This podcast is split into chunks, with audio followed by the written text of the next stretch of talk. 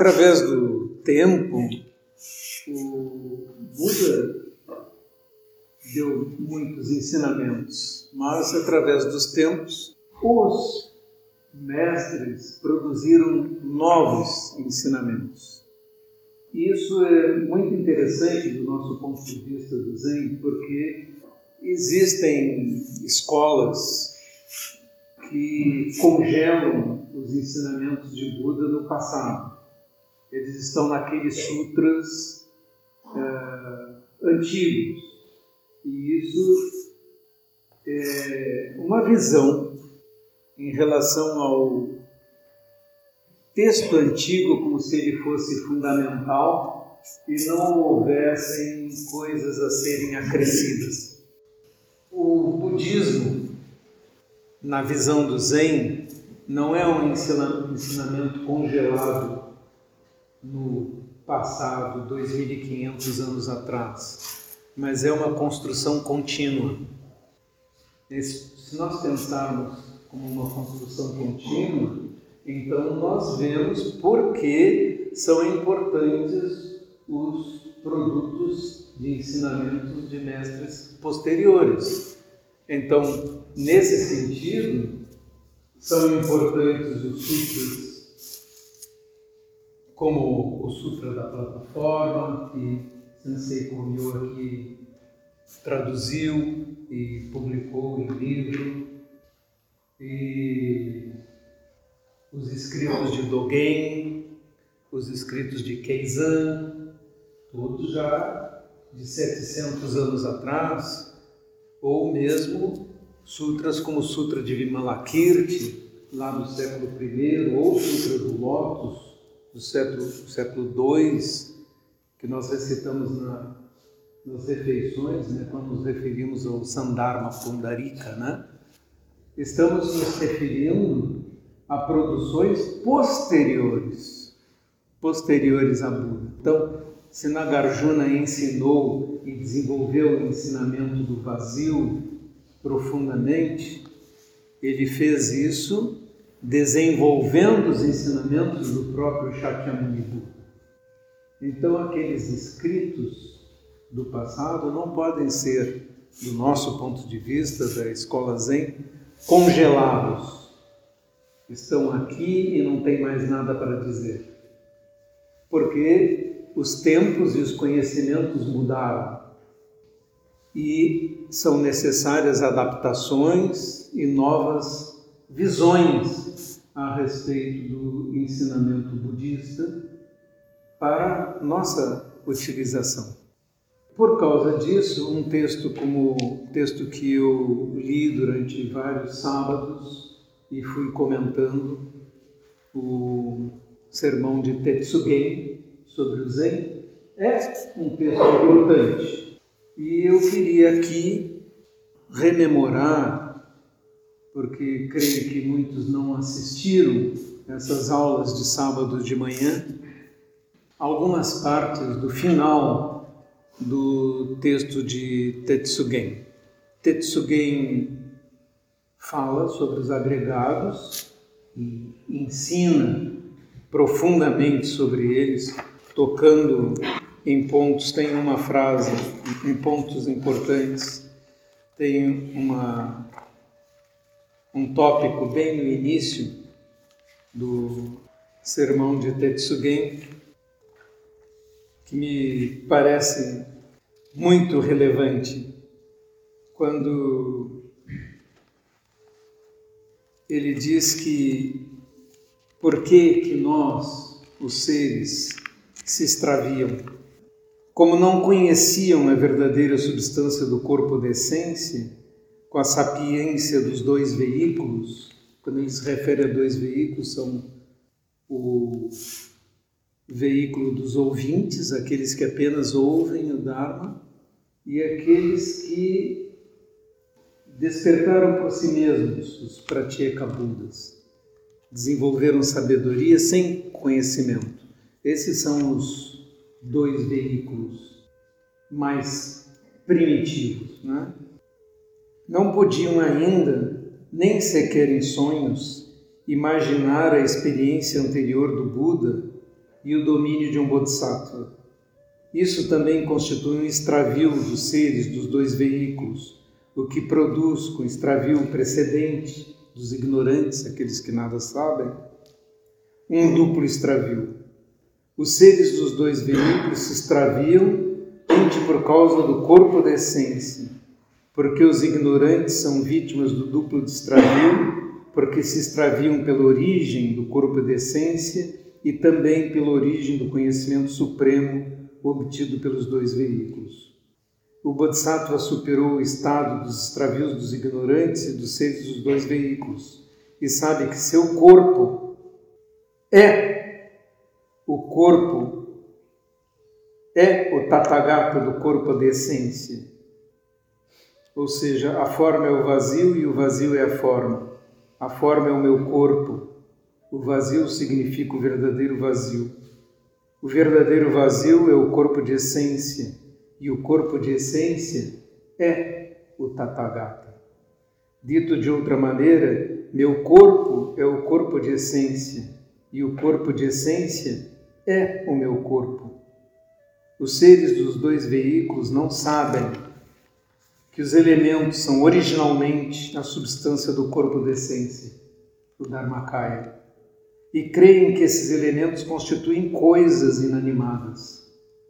Quando o Bodhisattva os olha e vê os elementos, vê que em seu, são em conjunto a verdadeira substância do corpo da essência, Dharmakaya.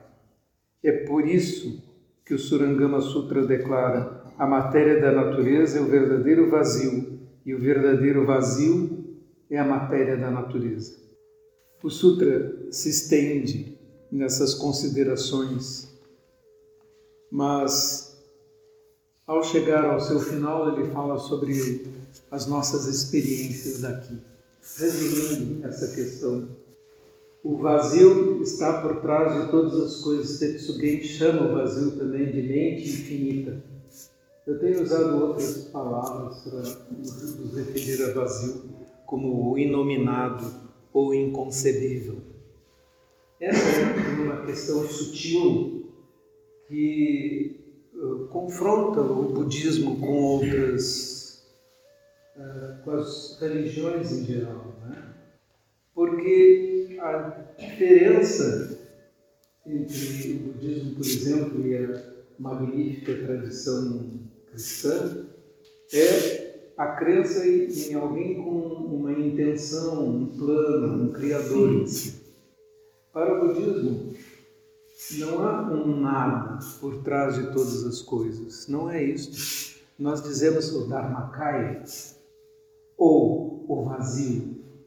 O vazio é vazio de um eu, não tem um eu, alguém com uma intenção, um plano ou dando uma missão para cada pessoa. Não é isso que é o vazio. Por isso, o vazio não pode ser chamado de divindade, mas aquilo que as pessoas sentem quando estão em contato com a experiência espiritual pode ser confundido com o contato com uma divindade superior.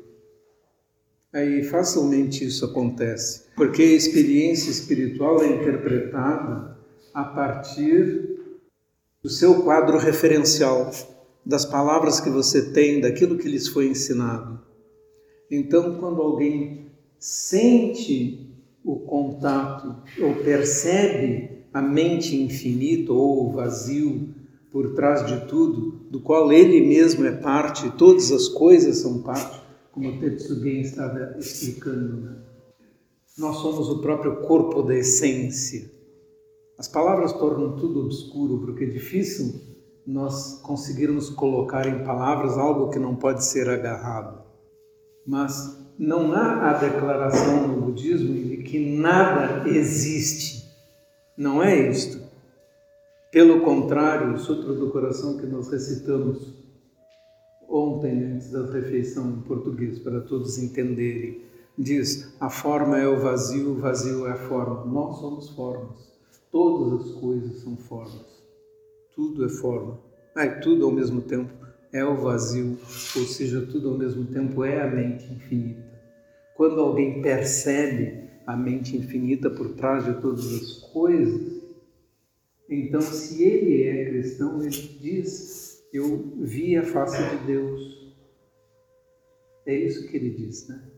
Porque são as palavras, os conceitos que ele tem para se expressar. Ou eu fui tocado né, é, pela divindade. Mas o budismo está num outro nível de interpretação. Ele diz: não, não existe esse algo fora de você. O vazio e você são a mesma coisa. Todas as manifestações são manifestações do vazio, desta mente infinita. Então, nós sentamos em zazen para fazer nossa prática com uma intenção fundamental: apagar a nossa mente que está continuamente procurando se ancorar em si mesma, na sua autopercepção, na sua percepção da sua individualidade. Ela quer, quer enxergar a si e ela projeta a si em cima de todas as coisas. Por isso ela quer ver também na divindade um eu. Porque ela pensa, eu me sinto um eu, então eu quero ver no vazio um eu. E aí cria uma ideia de uma divindade externa. É isso que acontece. Não é uma, uma crítica implícita aqui, não é isto que estou tentando Estou tentando esclarecer, de certa maneira, que a experiência do êxtase religioso que um religioso de outra religião experimenta não é uma coisa errada, ilegítima ou falsa. Não é isso. Ele tem o mesmo sentimento e ele está sentindo realmente um contato com a mente infinita. Ele está sentindo. O que acontece é que a interpretação está um pouco torcida, porque ele ainda está acreditando em si mesmo como um ser separado. Como ele está acreditando em si mesmo como um ser separado, ele não ultrapassa esse nível de tornar-se uno com. É possível nós falarmos da experiência mística e religiosa para uma plateia por exemplo, essa é Igreja Católica. Né? Nós podemos falar sobre a experiência religiosa da mesma forma, usando termos diferentes. Se você trocar as palavras, até consegue falar de maneira a ser entendido. Não consegue chegar a esse ponto de anular a questão das individualidades, porque há uma crença de que individualidades continuam para sempre, que há uma alma eterna que carrega um eu e que então vai continuar, e é ela que vai para um paraíso ou coisa assim. É não é a ideia budista, porque o budismo vê o fato de que esta individualidade é uma criação mental. Porque nós temos uma mente operando, então nós acreditamos no nosso eu porque sentimos e percebemos, porque eu toco sinto, porque eu abro os olhos e vejo, porque eu ouço, então eu acredito em mim. Eu não enxergo que esse mim é produto apenas da operação mental de compreender, de interpretar os fatos que eu estou vendo. É, Tetsuge, no final do seu discurso sobre o Zen, que é um bocado extenso, ele diz: quando você está praticando, quando por um momento nem os bons pensamentos nem os maus ocupam sua mente, esta está ausente e num estado de indiferença. Pode acontecer aqui no zazen, né? Nem bons nem maus pensamentos estão surgindo. Eu me esvaziei no primeiro, no segundo dia de Zazen. E por isso eu disse: o terceiro dia é um dia de oportunidade. Estes maus pensamentos são as sementes dos infernos, dos fantasmas famintos. Infernos no budismo são os mundos de sofrimento, de raiva, de ódio. Né? Os bons pensamentos são as sementes do mundo humano e do mundo dos deuses. Você não vem para cá se não tem sementes boas, porque o mundo humano é um mundo misto, com coisas boas e coisas más. O iniciante que não tem ainda entusiasmo pela meditação sentada é assim vítima do bem ou do mal ou do indefinido. Suas disposições para a meditação se acentuam quando afirma progressivamente sua vontade, sem ter em conta o surgimento desses pensamentos e pratica a meditação sem tédio. Às vezes, quando já não surgem nem maus nem bons pensamentos, e não está no estado indefinido, sua mente se clarifica com espelho polido ou como água límpida, e isso dura alguns instantes. Isso, nós começamos a praticar meditação e ficamos em estado de dharana, não é? Você senta e a mente não para pula de um assunto para o outro, ou com desejos do passado, ou com ambições do futuro e coisas assim. Nós chamamos esse estado de dharana. É estado normal. Você sentou e. Ou o macaco que, não, que pula de galho em galho, né? A história de que a mente é como um macaco bêbado, pulando de galho em galho, de, alarga um pensamento e agarra outro. Mas se você persiste, e eu, o Sextim é uma grande oportunidade, você parou, e a mente cansa. Aquele pensamento e aquela fantasia, aquelas coisas se apresentam uma vez, duas vezes, três vezes, quatro vezes, mas você vai lá e senta de novo. E senta de novo, e senta de novo. Não é? E chega um momento que a mente é inútil aquela, aquele agarrar-se e ela cai num estado de calma, de longos espaços em que não está acontecendo nada. Só os seus colegas do lado sentados, um ruído lá fora, um carro que chegou, um carro que saiu, nada, só tem isso aqui, essa enorme monotonia. Você está lá virado para a parede. Né? Então a mente, quando não tem mais agitação, se clarifica com um espelho polido ou com água límpida. Isso dura alguns instantes. É frequente, o aluno conta para mim. Ah, aconteceu, durou dois segundos, três segundos, cinco segundos e começou tudo de novo. Né? Ou até eu pensei, ah, consegui, Diana, aquilo que o monge falou e. Que bom, que grande que eu sou, que maravilhoso e tudo mais. E agora, como é que eu agarro essa sensação? E a sensação se foi.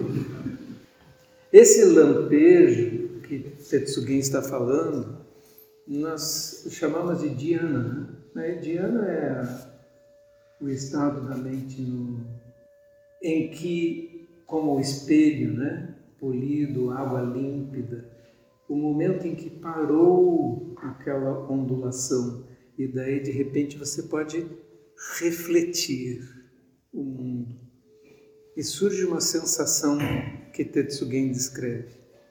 É o sinal efêmero, como orvalho diz ele, de que a mente se encontra disposta para a concentração.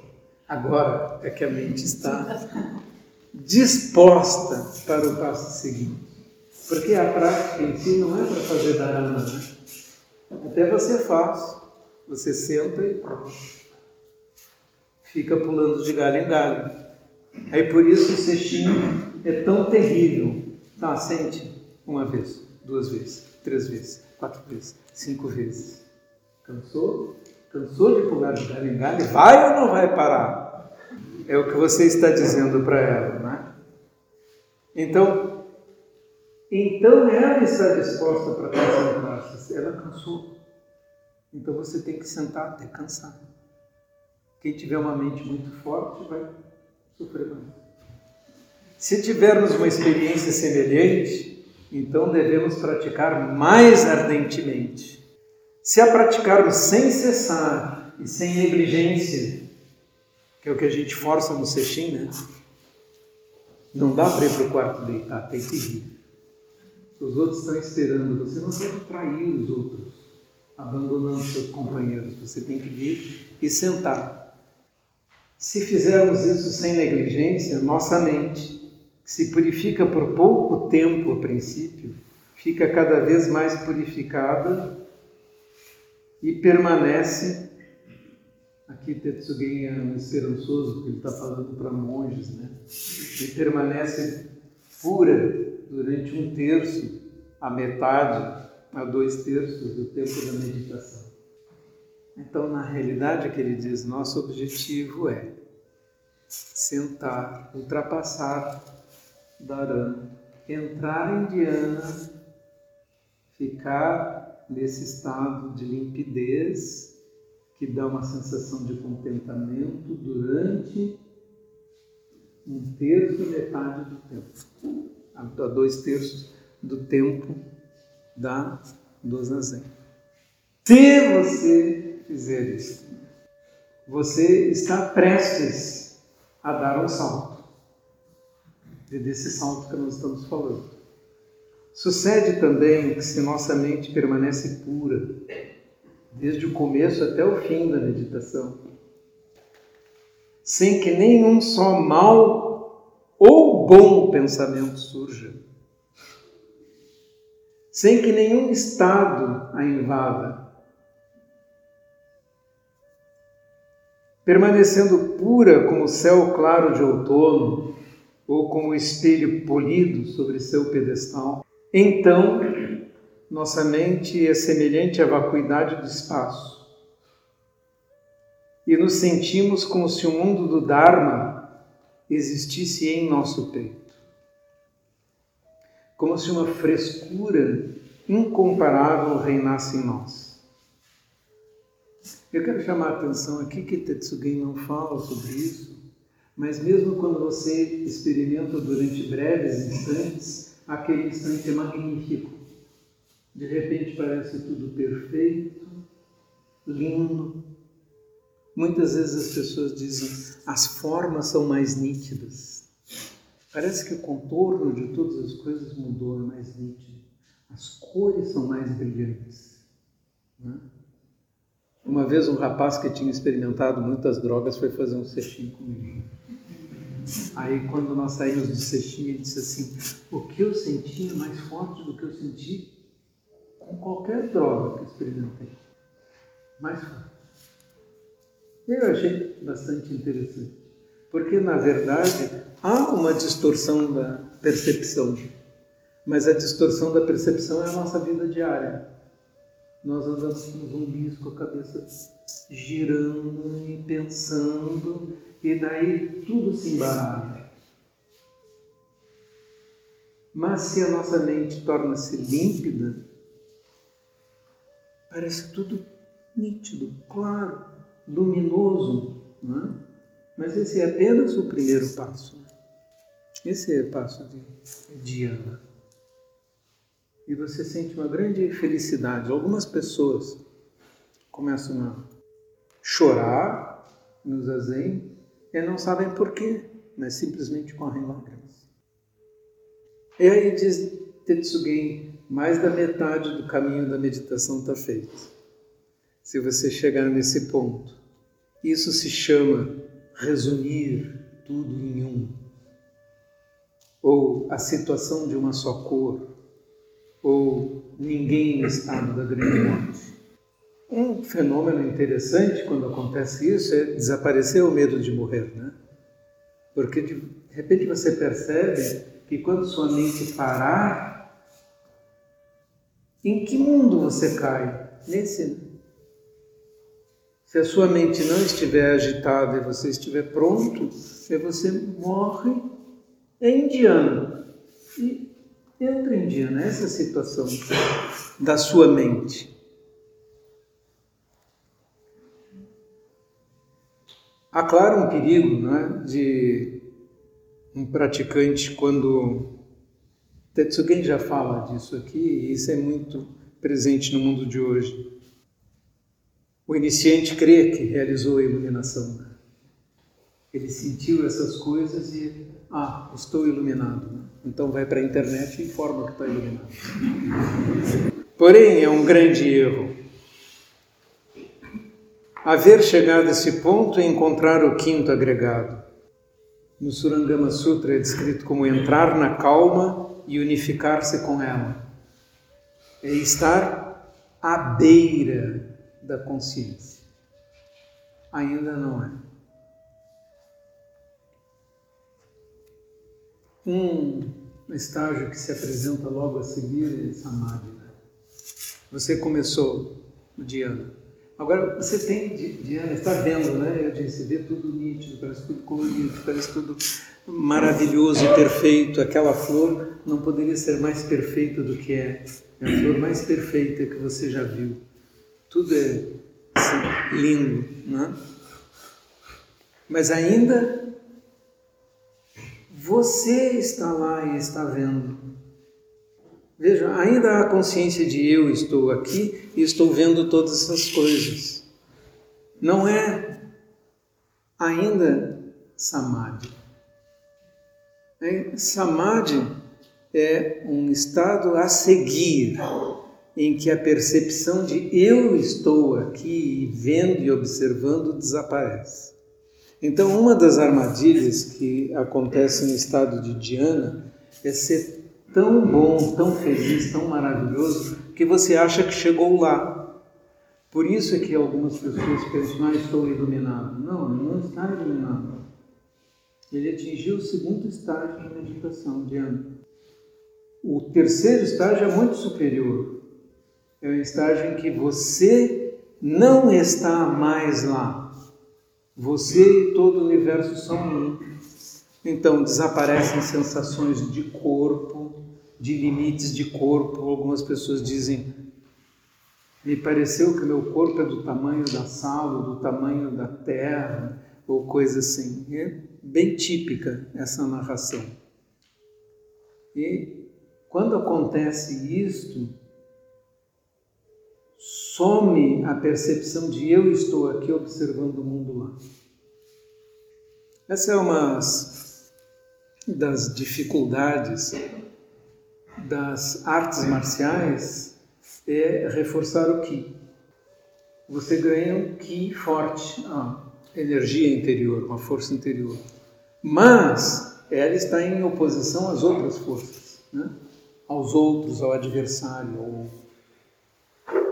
Então, como existe isto, aquela determinação e força atrapalha você para dar o passo seguinte do Samadhi porque você precisa atingir o samadhi. O interessante é que se você chegar ao ponto de esquecer realmente do eu, então a técnica vai surgir de outra maneira. Porque a vontade de ganhar e o medo de perder desaparecem. Estou falando especificamente sobre as artes marciais. Né? Aí então o seu, a, a sua ação surge naturalmente. A sua ação surge naturalmente sem que seja você a decidir que ela surge. Por isso você repete os movimentos muitas e muitas vezes, até que eles não sejam mais seus movimentos, mas sejam movimentos do universo. Então é um passo sutil que os professores de artes marciais têm que aprender para ensinar e que leva a técnica a um, a um ponto muito, muito superior que não é mais o ponto do competidor, é o ponto da expressão do próprio universo através da sua da sua arte. É aí que você vai poder chamar de arte. Então ele comenta sobre as pessoas se enganarem com as suas experiências e acharem que alcançaram alguma coisa.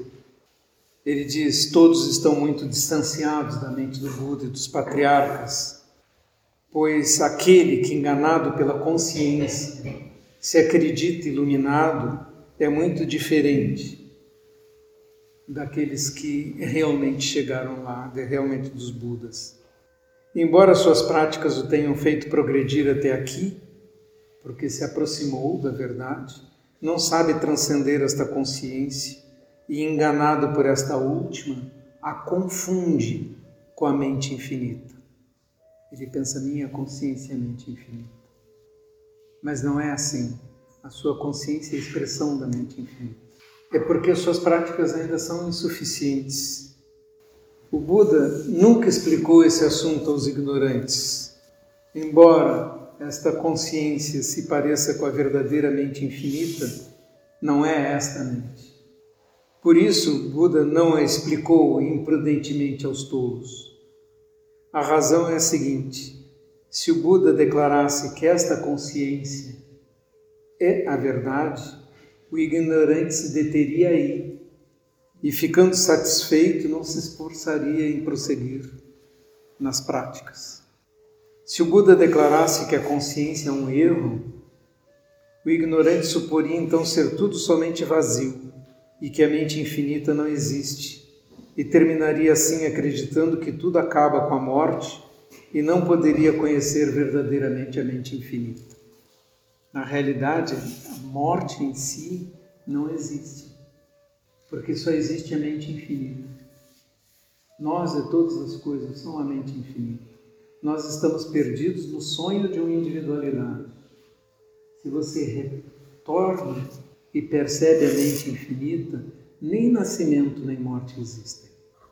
Vale considerar uma coisa também, que é nós pensamos e a maioria das religiões tem a solução para a morte em preservar o eu em uma vida posterior como anexo de uma alma, de um espírito ou qualquer coisa assim. Ou um espírito em evolução, ou uma alma eterna, imutável, que continua sempre com o seu eu. Mas o budismo não diz que não existe uma continuidade. Na realidade, não existe a possibilidade de uma cessação, porque as coisas não podem cessar, todas elas estão sempre continuando em fluxo, em transformação é vocês também. De um lado, muitas vezes em palestras eu digo para sacudir as pessoas, estou falando para uma palestra de condenados à morte. Para esses corpos aqui é verdade, né? Todos condenados à morte. Todos. Não tem ninguém eterno aqui agora.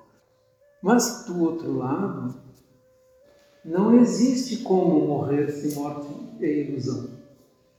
Você é propriamente infinita. Então, quando esse corpo cessa, nós continuamos. O que não continua é o eu.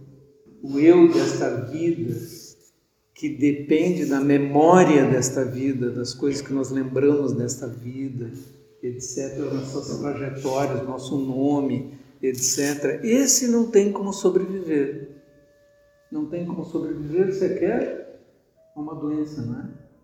A certas doenças, não sobrevivem.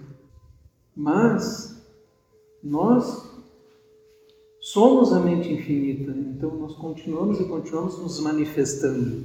O que nós não, o que não podemos nos agarrar é este eu temporário e querer que esse eu temporário continue para sempre.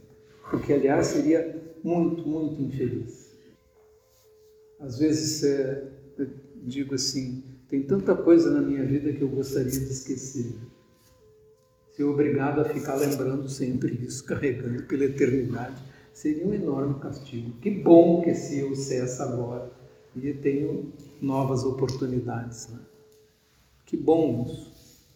Como dentro da vida, né, a gente tenta de certa maneira imitar isso dentro do Zen. Nós pegamos uma pessoa e dizemos: Não, eu vou trocar teu nome. Você tinha este nome. E agora eu te dou o nome do Dharma, é outro nome, outra pessoa, né? Como a monja Sodô disse para uma né, amiga nossa, né? que tinha tido um evento ruim da vida dela, que ela mesma tinha provocado. Não, não, não, não se culpe, não arraste isso. A vida sempre começa para depois. Esse passado a gente pode jogar fora. Podemos jogar fora sempre. Isso acontece tipicamente quando alguém entra no monastério, né? Como monge recebe um nome novo, como monge é ordenado noviço. E assim, qual é o passado? O passado não interessa, não importa. Acredito que a maioria tenha visto aquele filme Zen, né? Com a história de Dogen. Aí não tem aquela personagem que é a prostituta, né?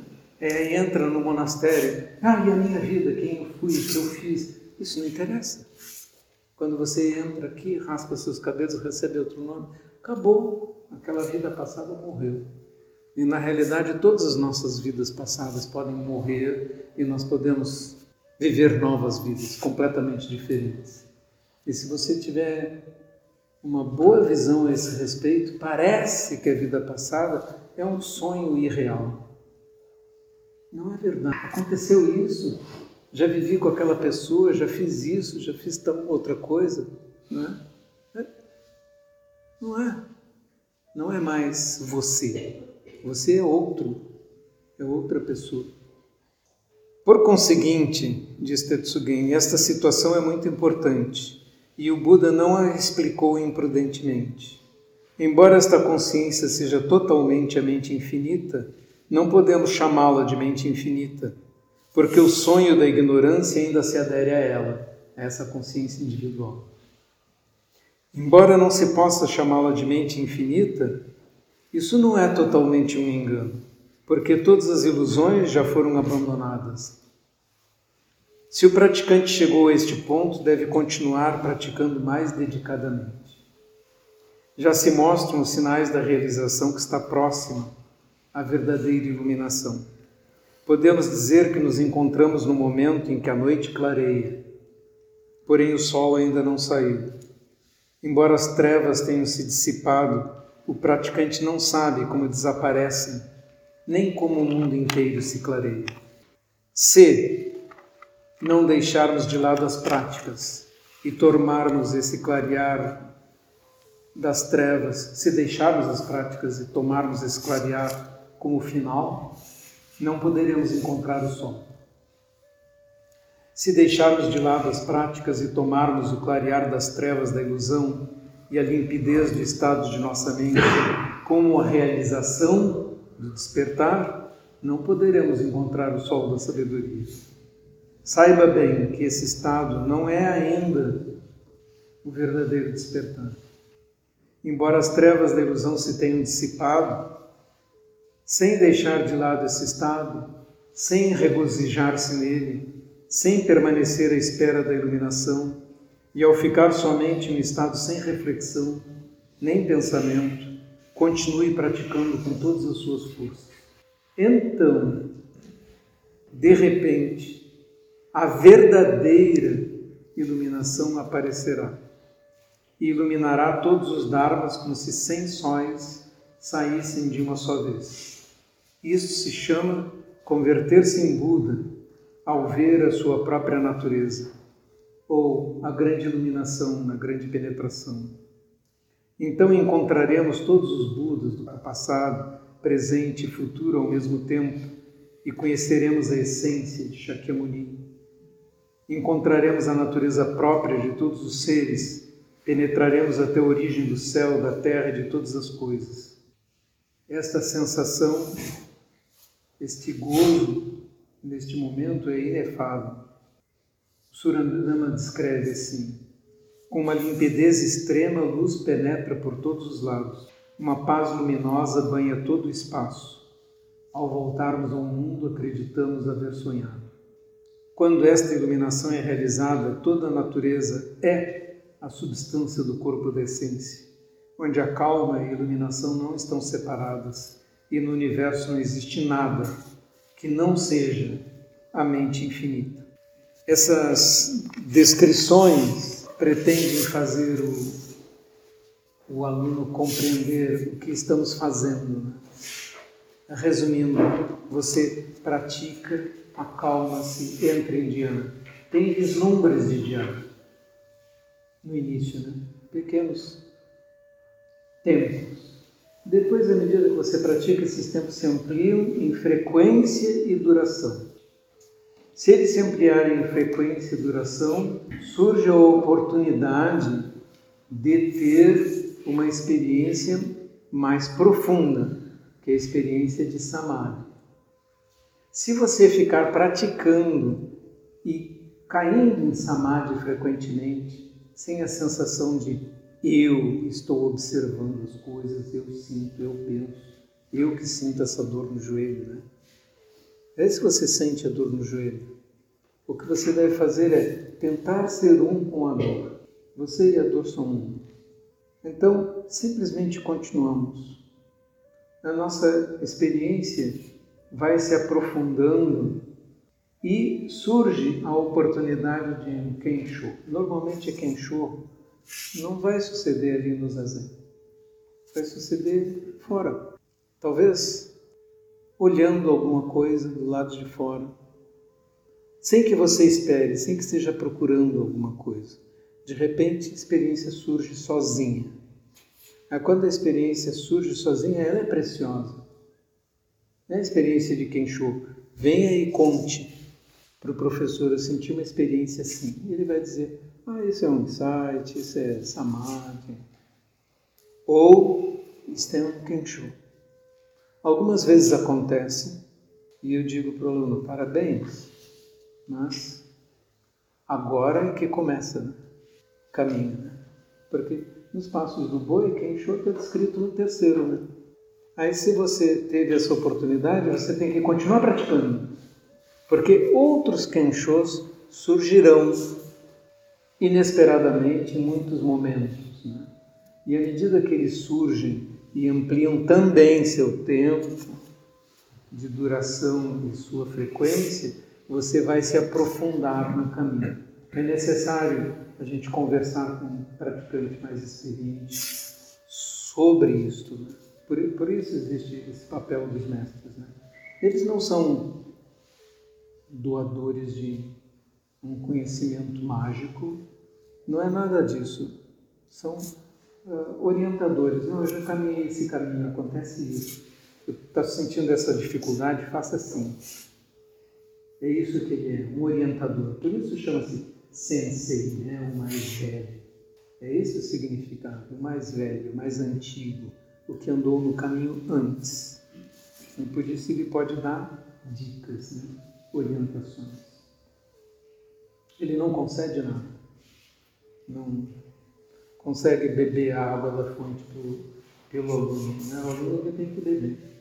Ele no máximo pode dizer, olha, tem tais ensinamentos isso, que as coisas acontecem assim, evite esse erro, é isso que o professor pode fazer, o sensei pode fazer. Parabéns a todos por estarem aqui e amanhã nós teremos cerimônia de Jukai, né?